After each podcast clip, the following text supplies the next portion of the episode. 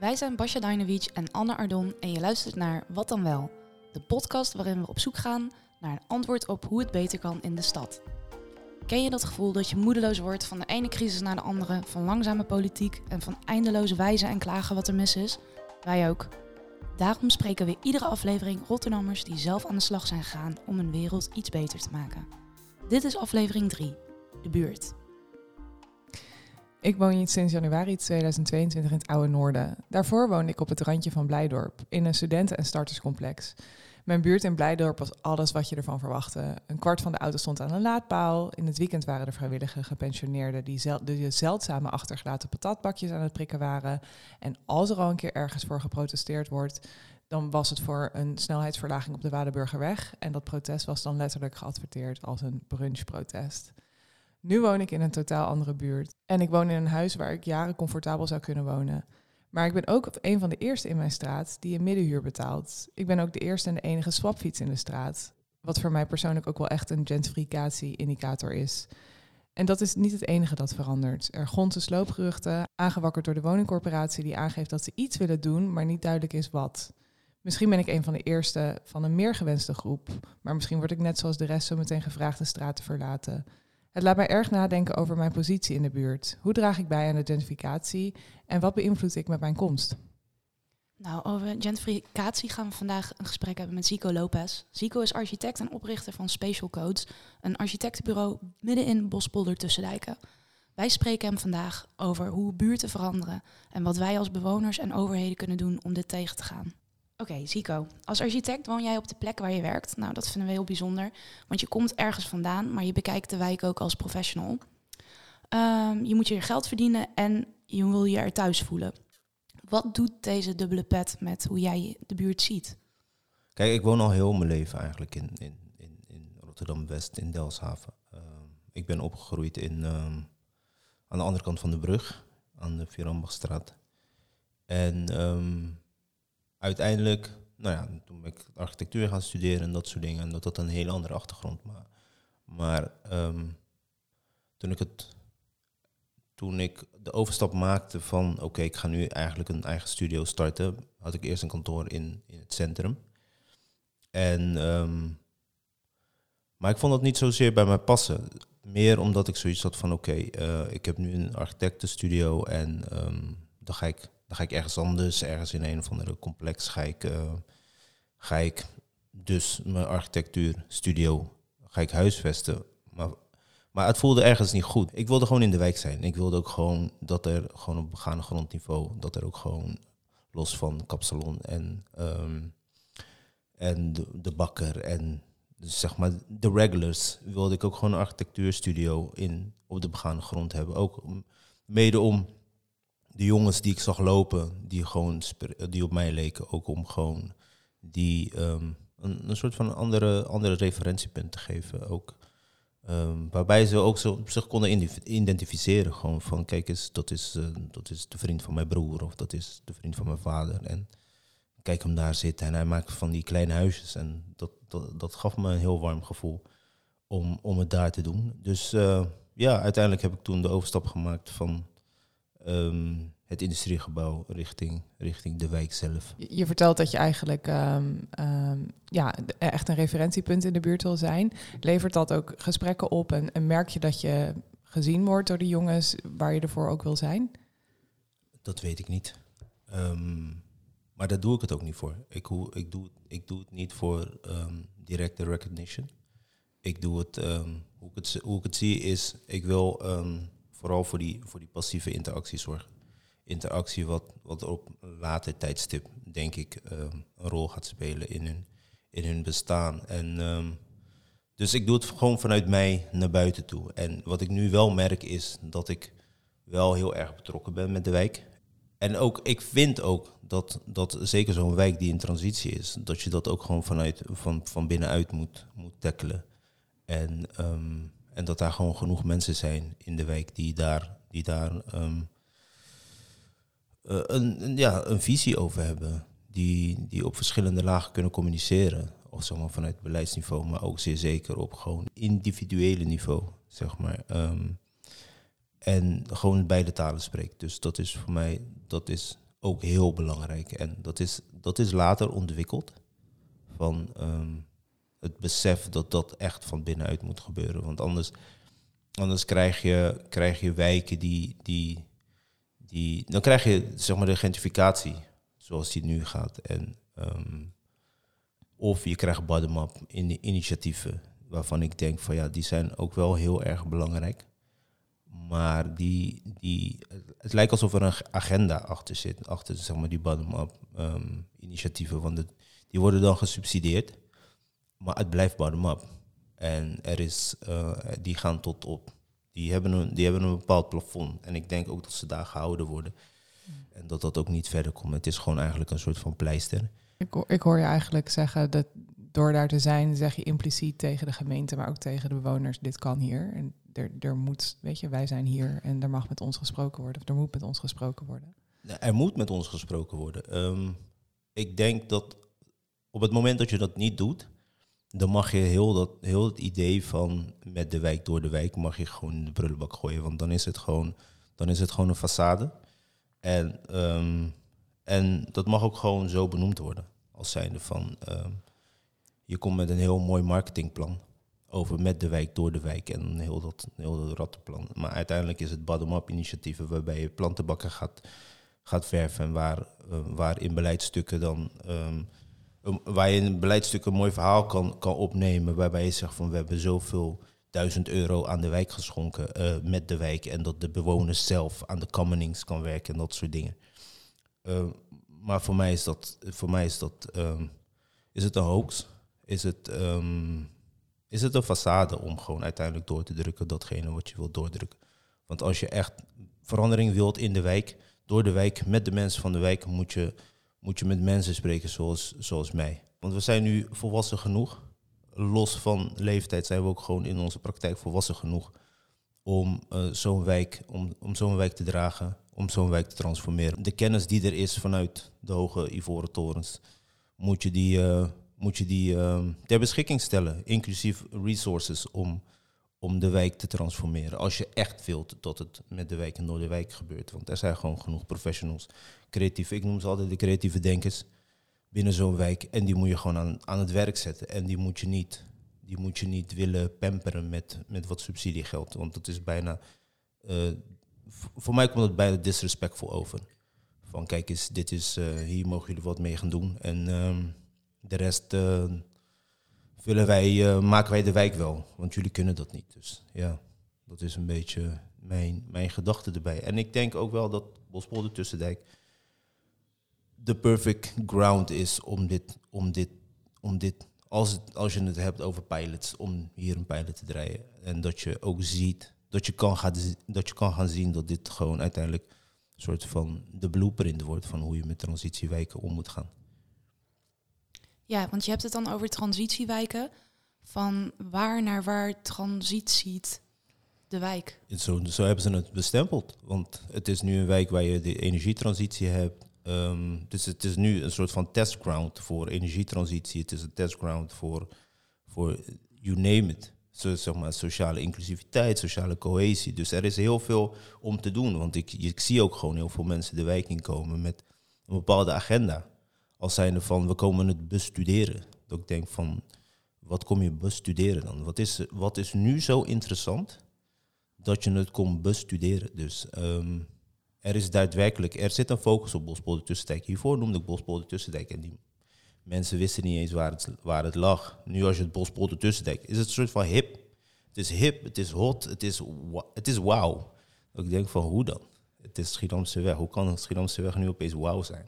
Ik woon hier al zo lang. Het is altijd een soort van hoe noem je dat? Ja, wat was de Schiedamseweg? Het is een soort van net niet van net niks of zo. En nu is het hot. Ja, ik weet het niet. Maar ja, ik weet het niet. Je zegt, ja, ik woon er ook in de buurt. Ik herken het wel. En ik herken ook de veranderingen die je benoemt in de afgelopen 10 jaar. Hoe kan het dat jij en ik van dat net niet, net niks toch gaan houden en daar toch ons voor willen inzetten? Wat is toch mooi daaraan? Wat er mooi aan is, is omdat het thuis is. Het is gewoon thuis. En Je gaat houden van je huis, snap je? En ik heb ook een tijdje gehad dat ik het heel oninspirerend vond. En dat ik... ik wilde er weg. Ik wilde er echt weg. En dan meer omdat ik... Ik kreeg geen prikkels. Het was voor mij ook... Dat was ook de tijd toen ik, zeg maar, kantoor had aan... toen ik kantoor nam in het industriegebouw. Ik vond het totaal niet inspirerend. Ik werd er heel moedeloos van. En in dat denken ben ik toen... Ben ik gaan beseffen van oké, misschien moet jij dan ook gewoon... Moet je die verandering zelf gaan brengen. En moet je dus ook gewoon... Dus wel, zeg maar, zo'n plek gaan innemen in zo'n wijk... Die wel inspirerend kan zijn. Dus, en dat is een bepaalde verantwoordelijkheid die ik ook heb opgenomen, op mezelf heb genomen. En ja, dan ga je je huis, laat me het zo zeggen, je gaat je huis gereed maken. En zie je ook op een gegeven moment meerdere mensen dat ook doen. En dan denk je van ja, zie je wel. We moeten het gewoon gezamenlijk gaan doen. En wat ik met net niets bedoel van de Schiedamseweg is, nooit heeft iemand naar de Schiedamseweg omgekeken. En de Schiedamseweg is ook nou niet echt, zeg maar, voor de komst van de McDonald's. Is het ook wel gewoon echt een soort van, ja... Ja, de Maskramen. De Maskramen had je aan de Schiedamseweg. Dat was wel een hele fijne. Die is helaas weg. Die is ook weg, ja. En de Hans Anders, ja. De Hans Anders is, trouwens wordt gerund door een broer van een vriend van mij. Dus daar kwamen we heel vaak. Maar ja, het is gewoon thuis. Het is gewoon thuis, ja. Ja, dat die buurt in transitie is, dat herken ik ook wel heel erg. Ik woon dus niet in West, maar ik weet nog wel toen ik kwam naar Rotterdam voor mijn studie... en toen moesten wij een case study doen en toen moesten we onder andere naar de Schiedamseweg. Want ja, dat was heel interessant. En toen we eigenlijk onderzoek gingen doen voor deze podcast... we breken even door de vierde muur heen... toen kwamen we zo vaak bij initiatieven in West uit... dat we op een gegeven moment echt een soort van West-quotum hebben gesteld... van nu moeten we ook andere buurten erbij gaan betrekken, want... Het loopt de spijgaat uit, want er gebeurt gewoon heel veel. Ik vind het zelf ook wel interessant om te zien dat ook vanuit de gemeente er eigenlijk ook wel niet net niks of ook wel kwetsbare buurten worden gekozen om experimenten te doen. Mensen die misschien niet al heel veel vangnet hebben en dan, we gaan hier ook even met de energietransitie aan de slag, waar natuurlijk absoluut ook goede kanten aan zitten. Maar even een stapje terug te doen, het was inderdaad een straat waar niet echt mensen naar omkeken. Nou, jij bent architect. Hoe komt het eigenlijk dat een gemeente of een gebied besluit... naar deze straat kijken we niet om? Hoe komt het dat een straat achteruit gaat? Of, om dat maar even als term te gebruiken. Vaak is het voor mij komt het over als gewoon strategie, politics. Meer van lange termijn visie. En ja, daar zit gewoon een bepaalde strategie achter. En zo zie ik het. Ik weet het niet zeker, dus ik kan daar geen kristalkleur antwoord op geven. Maar wat ik zeg, ik heb heel mijn leven in West gewoond. En ik heb het wel zien veranderen. Het verandert wel heel erg. Nou, echt. Want mijn tante heeft al die tijd in Tussendijken gewoond. Dus daar kwamen we heel vaak als kind. En de Mathenesserbrug, dat was wel heftig. Net over de Mathenesserbrug, de Mathenesserweg. Richting de Keilen, richting Marconiplein en de Keilenweg. Dat was wel heel heftig. Dat was heel, heel heftig. Dus ik denk dat het misschien een nasleep is van dat. Dat er niet naar omgekeken werd. Of dat er... gevoelsmatig hebben ze het een beetje op zijn beloop gelaten. En dat ze hem nu gaan targeten. Is goed aan de ene kant. Maar de manier waarop is... Daar heb ik gewoon mijn vraagtekens bij. Omdat het meer... het is een soort van testing ground geworden, dat ook met de energietransitie, dat ik denk van ja, het is heel fijn hoor, dat je het hier doet. Maar je doet het hier omdat je hier, dit is zeg maar de wijk met de minste weerstand. En dan verkopen ze het heel mooi van ja, dat is een kans en dat soort staf. En dat is denk ik wel typisch, dat alles maar wordt geframed als een kans. En als je, zeg maar, tussen aanhalingstekens, in een kansloze buurt woont, dan is marketing-wise een kans is dan gelijk iets positiefs, waarvan ik denk van ja, oké, maar hoe wil je het doen dan? Ja, is het een kans of is het een risico? Ik weet niet of maar hoe wil je het doen? Hoe wil je die kans, hoe wil je dat gaan benutten? En daar is gewoon zo weinig uitleg over. En dat is zo zo hoog over. En ik weet het niet. Ik zie het meer als zijn van, weet je, het is de wijk met de minste weerstand. En dan ga je het maar gewoon hier doen. Want het is soms, als je ook kijkt gewoon naar de woningen, sommige mensen hoe ze wonen, denk je van, ja, het is wel echt schrijnend om te zien dat er mensen gewoon nog vandaag de dag enkel glas hebben. Alleen een gaskalgoedje. Hoe heet dat? Schimmel aan plafond. Dat ik denk van, je weet toch, het is Nederland. We hebben het over energietransitie. We willen er vanaf. We zijn dit, we zijn zus. Er is zoveel. En mensen wonen nog steeds zo. Hoe wil je dat gaan aanpakken? Ja. Pak dat eerst aan voordat je al die straten opengooit. Want nu, al die straten liggen open. Alle straten liggen open, zonder een soort van idee van wanneer dat af is. Tuurlijk, ze hebben nu een soort van datum gepost van oké, dan is dat deel af. En dan heb je dat, zeg maar, zo'n infrastructuur aangelegd. Maar mensen wonen nog steeds, zeg maar, in een soort van benarde positie. En dat ik denk van, ja, waar zijn we met z'n allen mee bezig, man? Ja. Ja, en je hebt het ook over, er zit hier wel een strategie achter. En ik zou het eigenlijk heel graag even met jou willen hebben. Welke aannames zitten er onder die strategie? En dan specifiek van dat sloop- en vernieuwingsbeleid. Inderdaad, er is heel veel beleid en er is heel veel strategie. En alsnog zitten mensen in schimmelige huizen met enkel glas. Wat zijn die aannames en welke aannames sturen die ontwikkelingen die we zien? Ja, meer gewoon. Ik denk dat ze, wat ik ook sowieso heb gehoord, is dat ze het wijk willen opgraden naar het landelijk gemiddelde. Waarvan ik denk, dan denk ik ook weer van, oké, maar waar baseer je het landelijk gemiddelde op? Ik bedoel van, Bospolder-Tussendijken is zo geconcentreerd. Het is al die tijd, is er zoveel sociale woning geweest, sociale huurwoning. Zijn mensen met een laag inkomen. Waar baseer je het feit dat je dat... Hoe wil je dat upgraden naar het landelijk gemiddelde? En waar baseer je het op? Snap je? Wat is datgene wat jouw soort van je bottom line is? En ja, ik denk dat het is. Omdat er gewoon voornamelijk alleen naar steen wordt gekeken. Intrinsieke waarde, excentrieke waarde. En dat sociale valt gewoon weg. Dat is niet belangrijk. Ook dat geldt ook met de energietransitie. Ik bedoel van, je doet maar gewoon. Dat is wat we gaan doen. En we informeren de bewoners. Maar ik bedoel van, als je de bewoners gaat informeren met taal wat ze niet begrijpen, wat informeer je dan? Ik bedoel van, ik weet niet. Er zijn gewoon aannames. Voor mijn gevoel willen ze de stad upgraden. En dat gaat ten koste van alles. Ze willen er gewoon een metropool van maken, wat gewoon goed is. Maar verkoop het dan ook gewoon zo. En niet zozeer van, we doen het gewoon voor de mensen zelf. Want niemand begrijpt wat in godsnaam aan de hand is. En waar ze mee bezig zijn. Ja, ik snap het een beetje, omdat het mijn vakgebied is. Maar los daarvan, er zijn gewoon genoeg mensen om mij heen die zich ook daar niet mee bemoeien. Ze laten het gebeuren, omdat ze zoiets hebben van, ja, het is iets van hun. Het is van de gemeente. De gemeente doet. En de gemeente heeft een bepaalde positie binnen dat soort wijken. Al zijn ze alsof ze de almighty zijn. En ja, wat de gemeente doet, dat is wet. Maar ze hebben nu...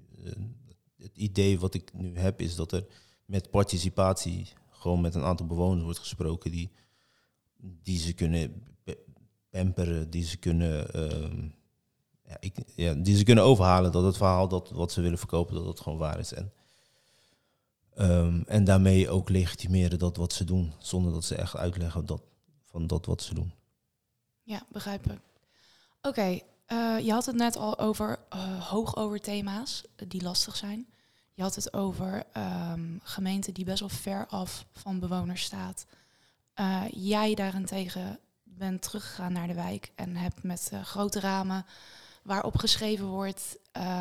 Ga jij met bewoners in gesprek en je wil jezelf laten zien, maar je wil ook om je heen kijken. Op welke manier onderzoek jij zo deze thema's en ontwikkelingen? Waar, We hebben het bijvoorbeeld over Botu Symphony of jouw onderzoek naar hoekpandjes. Kun je daar wat meer over vertellen? Ja, die Botu Symphony is eigenlijk is een research geweest aan de aanleiding van een prijsvraag wat er werd uitgeschreven voor ontwerpen een gebouw op Visserijplein die de sociale cohesie kan bevorderen. En ik moest daar heel erg om lachen, omdat ik dacht van ja, hoe ga je, dat is weer typisch. Hoe ga je in een gebouw, sociale cohesie van een wijk, hoe ga je dat samen laten komen? Dat is gewoon, toen heb ik de vraag gewoon geherformuleerd. Ik dacht van ja, dat is niet de juiste vraag. En dat is, zo ben ik ook de prijsvraag, dat is ook de openingszin van mijn prijsvraag, dat ik dacht, van mijn inzending. Dat ik dacht van ja, je kan niet sociale cohesie in één gebouw hebben. Er is gewoon een wijk, dus ga kijken naar datgene wat in de wijk zit en ga aan de hand daarvan ga kijken van wat je kan afstoffen. Want er zit genoeg.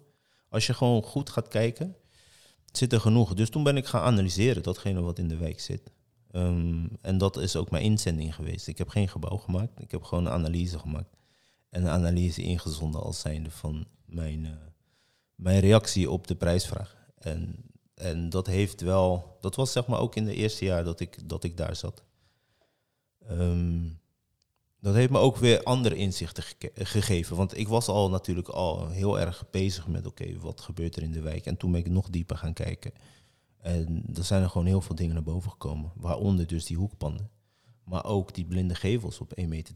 Dat ik dacht van ja, het is wel echt bijzonder dat kinderen hier eigenlijk in hun leefwereld... eigenlijk gewoon in een tunnel van school naar school gaan. Dat is heel gek.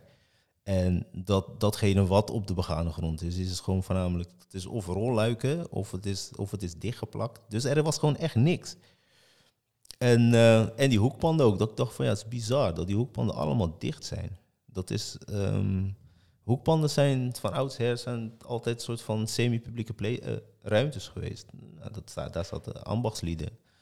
Bakkers, slagers. Zo zijn wijken opgezet. Ik dacht van, dat is gek. Nu is het dicht. Gewoon dichtgeplakt. En ja, er is geen connectie. Dus toen ben ik dat ook gaan analyseren. En het was bizar om te zien. En ik heb uiteindelijk al die foto's achter elkaar gezet.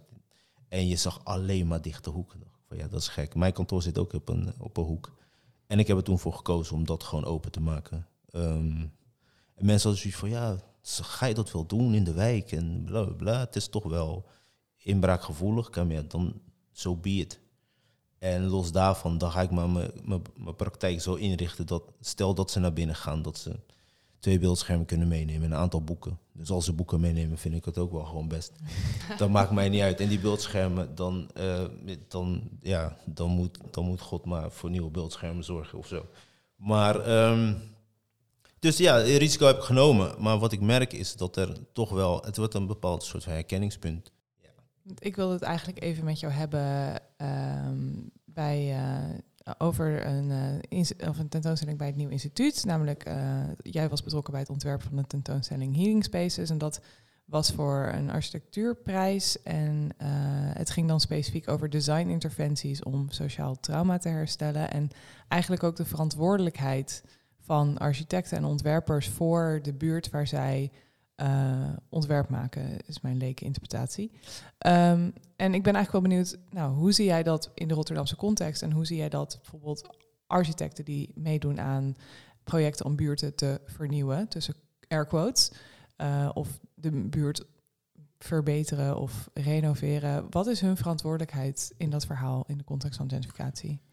Nou ja, we hebben het zeg maar wel de tentoonstelling ontworpen voor de Healing Site. En het mooie daarvan is dat dit jaar Prideroom is vaak, wijzen ze een locatie aan. En aan de hand daarvan moet je een ontwerp gaan maken. En dit jaar was het een thema. Dat vond ik heel mooi, dat ze met een thema aan de slag gingen. Het was wel weer heel toepasselijk dat het dan healing is. Omdat het een soort van, ik weet niet. We zijn collectief aan het helen, denk ik. Maar het gaf een bepaalde inzicht van hoe ga je daarmee om. En gisteren was trouwens de prijsuitreiking. En de dame die heeft gewonnen, die heeft uiteindelijk geen gebouw gemaakt. En dat vond ik wel heel tof. Want zij heeft een soort van een locatie daar waar de MH17, volgens mij, ja, eerst ooit. dat heeft ze gebruikt als locatie waar healing moet plaatsvinden. Maar meer healing over in de notie van wat dat is.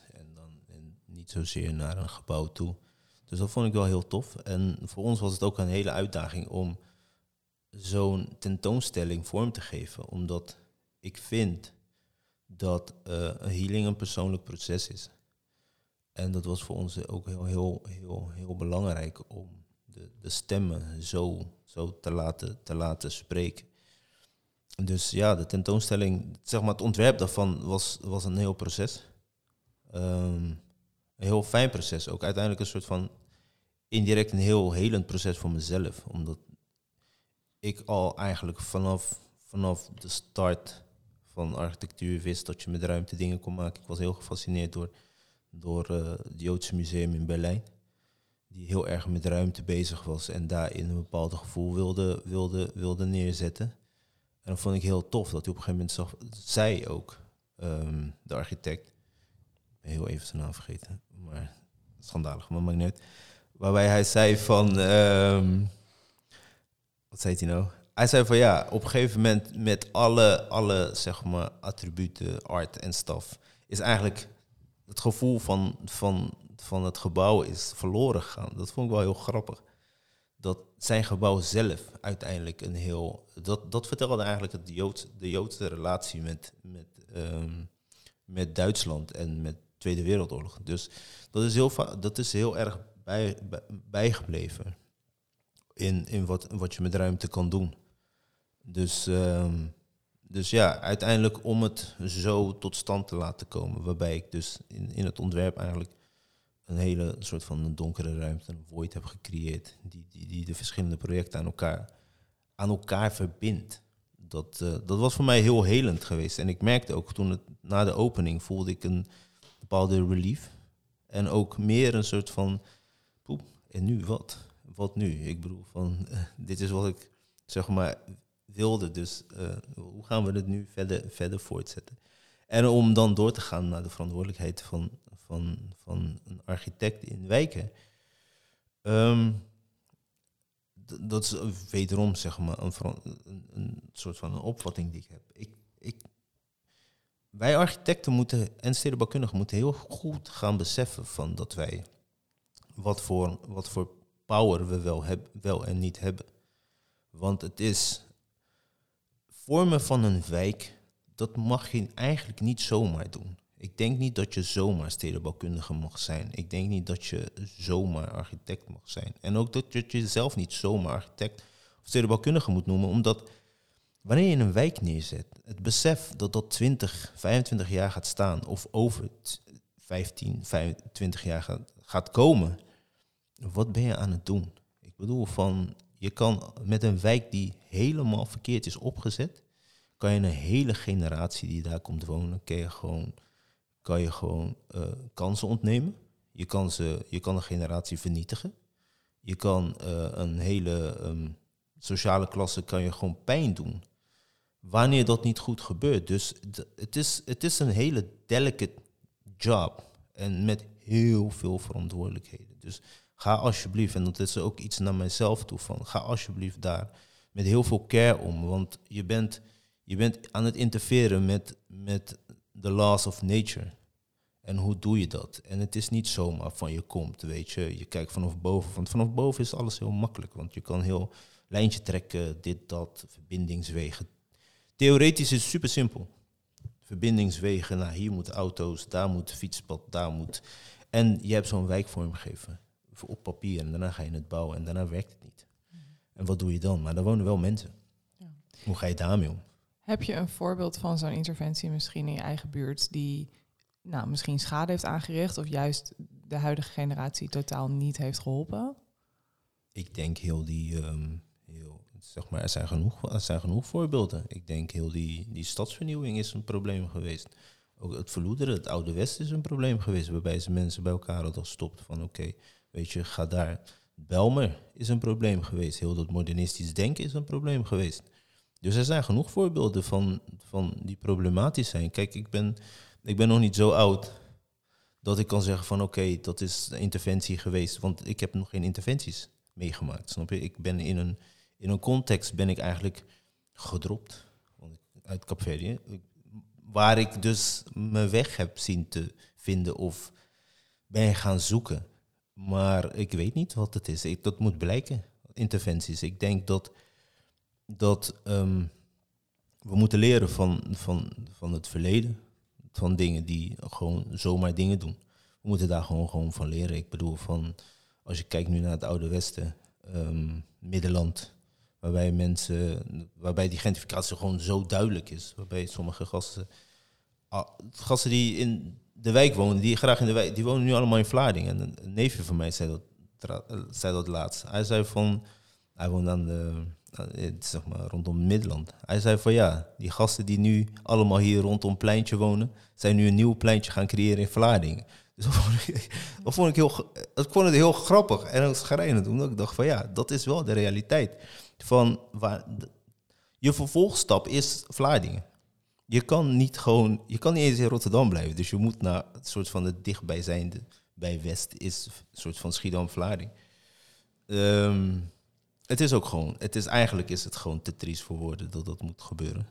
Ja, want je had het net over de verantwoordelijkheden van architecten en stedelijke ontwikkelaars.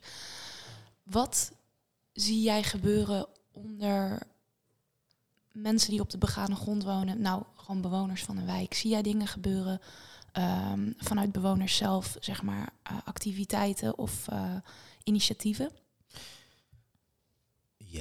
Ja. Ik kan wel zeggen dat Bospolder-Tussendijken, laat me het over Bospolder-Tussendijken, Delfshaven is een stuk groter. We zijn een soort van kampioenen in bewonersinitiatieven. Er zijn zoveel initiatieven dat je soms denkt van, ik word voor zoveel dingen uitgenodigd, denk van, oh, is hier ook een initiatief voor? En het grappige daaraan is, ze weten het niet eens van elkaar. Dat vind ik het mooiste. Het is zo klein, zoveel initiatieven, maar niemand weet van je initiatief. Dus, maar het heeft twee kanten. Aan de ene kant is het soort van grappig, maar aan de andere kant is het ook van, wat is de impact? Waar zijn je toch wat doen we? En om weer terug te komen naar van, oké, dit is een soort van, iedereen kan eigenlijk wat doen. Ik vind dat, aan de ene kant vind ik dat gewoon hartstikke fijn. Aan de andere kant denk ik ook van, de mensen die ook die subsidies aanvragen, dat zijn de mensen die weten hoe dat werkt. En die komen dan aan het geld en die gaan dan dingen doen. En die zijn heel strategisch in het kiezen van woorden. En waardoor je zo'n subsidie krijgt. Dat ik denk van ja, misschien is het ook een keer gewoon tijd om die in plaats van die subsidie uit te geven, om gewoon rekeningen van mensen te betalen. Laten we even daarmee kijken. Laten we gewoon even, allemaal die enkel glas gaan vervangen of zo, weet ik veel. Doe iets wat een beetje impact maakt in de wijk. Ik bedoel, er zijn nu taalmilieucoaches, weet ik veel. Huur er meer in of zo. Of betaal ze beter of zo. Want die mensen die kunnen van enorme waarde zijn. Dus initiatieven, heel fijn. Heel tof. Maar ik denk dat we ook daar even gewoon met z'n allen moeten gaan kijken van hoe we dat gaan inrichten. Want soms zijn initiatieven tijdelijk. Dat vind ik heel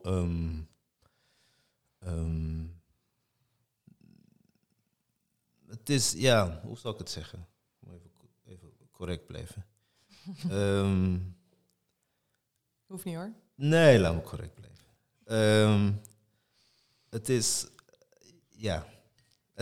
Laat me het zo zeggen, het is gewoon fijn. Dat die mensen ook gewoon wat doen, want het empowert ook wel heel erg.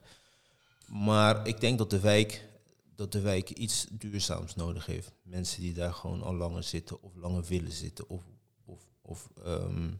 of mensen daar een beetje lucht bieden, daar waar het kan, snap je? Waardoor je een bepaalde vrijheid in je hoofd kan gaan creëren. Als je niet constant hoeft na te denken over weet ik veel, de rekening of whatsoever. Gewoon een klein beetje lucht. Dan ga je zien van, dan komt creativiteit naar boven. Want de mensen die in dit soort wijken wonen, mensen vergeten dat. Die zijn vanuit hun thuisland, zijn ze hier naartoe gekomen zonder knowledge of whatsoever. En they made it work. En die hebben, zeg maar, een soort van afsprings gecreëerd, waaronder ik, die is gaan studeren, maar die ook uiteindelijk hier zo dusdanig embedded zijn dat ze willen gaan bemoeien in hoe dat moet. Dat is een enorme power geweest vanaf onze ouders die hier naartoe zijn gekomen. En die spreken soms nog steeds niet de taal goed. Maar ze weten zich wel, ze weten zich dusdanig te motiveren dat je denkt van oké, I gotta go get it. En dat is een enorme power. En dat voel je ook in zo'n wijk. En dat, ik denk dat dat ook het meeste pijn doet, is dat je ziet dat dat verdwijnt. Dat die van niets iets maken.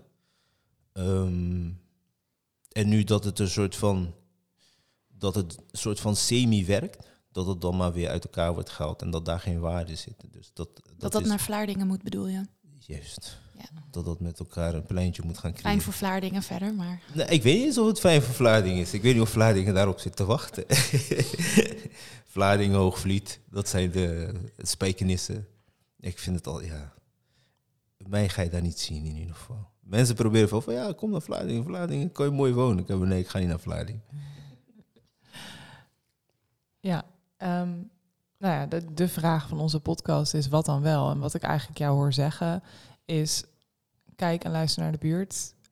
Kijk naar kleinschalige initiatieven. Kijk een keer niet naar een half jaar een spannend experimentje doen. Maar kijk hoe we de positie van de bewoners die er elke dag zijn structureel kunnen verbeteren. En wat ik dan nog wel benieuwd naar ben, zie je dan ook verschillende rollen voor verschillende bewoners. Bijvoorbeeld ik die nu een jaar in een buurt woon waar gentrificatie nu een thema begint te worden versus een buurt waar dat al langer speelt en mensen actief naar Vlaardingen worden verjaagd, zo te zeggen. Zie je daar verschillende rollen in? Tuurlijk zit daar verschillende rollen in. Want iemand die daar nu een jaar woont, die woont gewoon letterlijk, die woont er maar een jaar. En ten opzichte van iemand die daar 35 jaar woont, of 30 jaar woont, of 25 jaar. Dus dat zit sowieso in, daar zit een verschil in. En voor mensen die er pas zijn komen wonen, tuurlijk, het is altijd fijn om je te bemoeien. Maar is niet naar jou toe. Nee, prima. Maar ga de wijk leren kennen. En met de wijk leren kennen bedoel ik van, duik in de nuances. Daar zit zeg maar de juice van de wijk, zit in de nuances. Ga daar naar op zoek. En niet zeg maar dat pragmatische analyse van, oh ja, dat is de bakker en dat is, ja, dat zien we. Maar waarom is die bakker daar? Waarom zijn er zoveel Turkse bakkers? Ga daar maar even naar op zoek. En vraag gewoon de AB, de lokale AB, van waarom ben je een bakkerij begonnen? En dan ga je zeg maar dat soort verhalen horen, of een slagerij. Dat is niet voor niks. Die gasten zijn... Ik heb ooit een keer een bakker gesproken. Hij zei van ja, ik maak brood. En als ik niks verkoop, dan heeft mijn familie sowieso brood om te eten. Dat is een overlevingsstrategie, gewoon beyond. En daar gaat het niet eens om het geld verdienen. Het gaat gewoon om eten. En als je daar geld bij verdient, is het alleen maar goed. Maar als je ook geen geld meer verdient, dan eet jouw familie sowieso. Dus dat is, ja, duik daarin. Ga in de nuances. Ga vanuit een humbele positie, ga de wijk in. Ga kijken, ga observeren, ga luisteren. En ga niet, dit is ook weer niet naar jou toe, maar ga niet bemoeien als zijnde van, ik ben nu bewoner van de wijk. Dat klopt, technisch gezien. Maar er zijn mensen die daar al zo lang wonen, hebben hem zien veranderen. Die hebben misschien net iets meer kennis of zo. Of hebben net iets meer idee. Of misschien niet. Maar gaan dan met ze in het gesprek daarover. Dus dat is een soort van mijn... Ik kan ook misschien overkomen als een kleine soort van zeurder of zo. Een soort van architect die een beetje aan het klagen is over nieuwe mensen in de wijk. Maar ik vind dat er gewoon... er zit gewoon heel veel kennis. Ga daarna op zoek. Ga luisteren. Je hoeft helemaal geen... En dat is ook weer terug naar die prijsvraag. Je hoeft helemaal geen nieuwe dingen te verzinnen. Het zit er allemaal. Maar het moet empowered worden. Het moet structureel worden ja, hoe noem je dat, worden gesupport door instanties die wat met de wijk willen doen. Want als jij geld hebt om iemand in te huren om een analyse van de wijk te maken, dat ik denk van ja, dat is wel heel grappig. Ik heb al een analyse van de wijk gemaakt. Ik bedoel van, betaal mij de helft. En je hebt die analyse al. Dus nu ga je een bureau inhuren, die komt van buiten, die gaat analyseren datgene wat ik heb. Maar die kijkt alleen maar vanuit de buitenkant. Die zegt van ja, ik heb 40 bewoners gesproken. Ik heb 100 bewoners gesproken.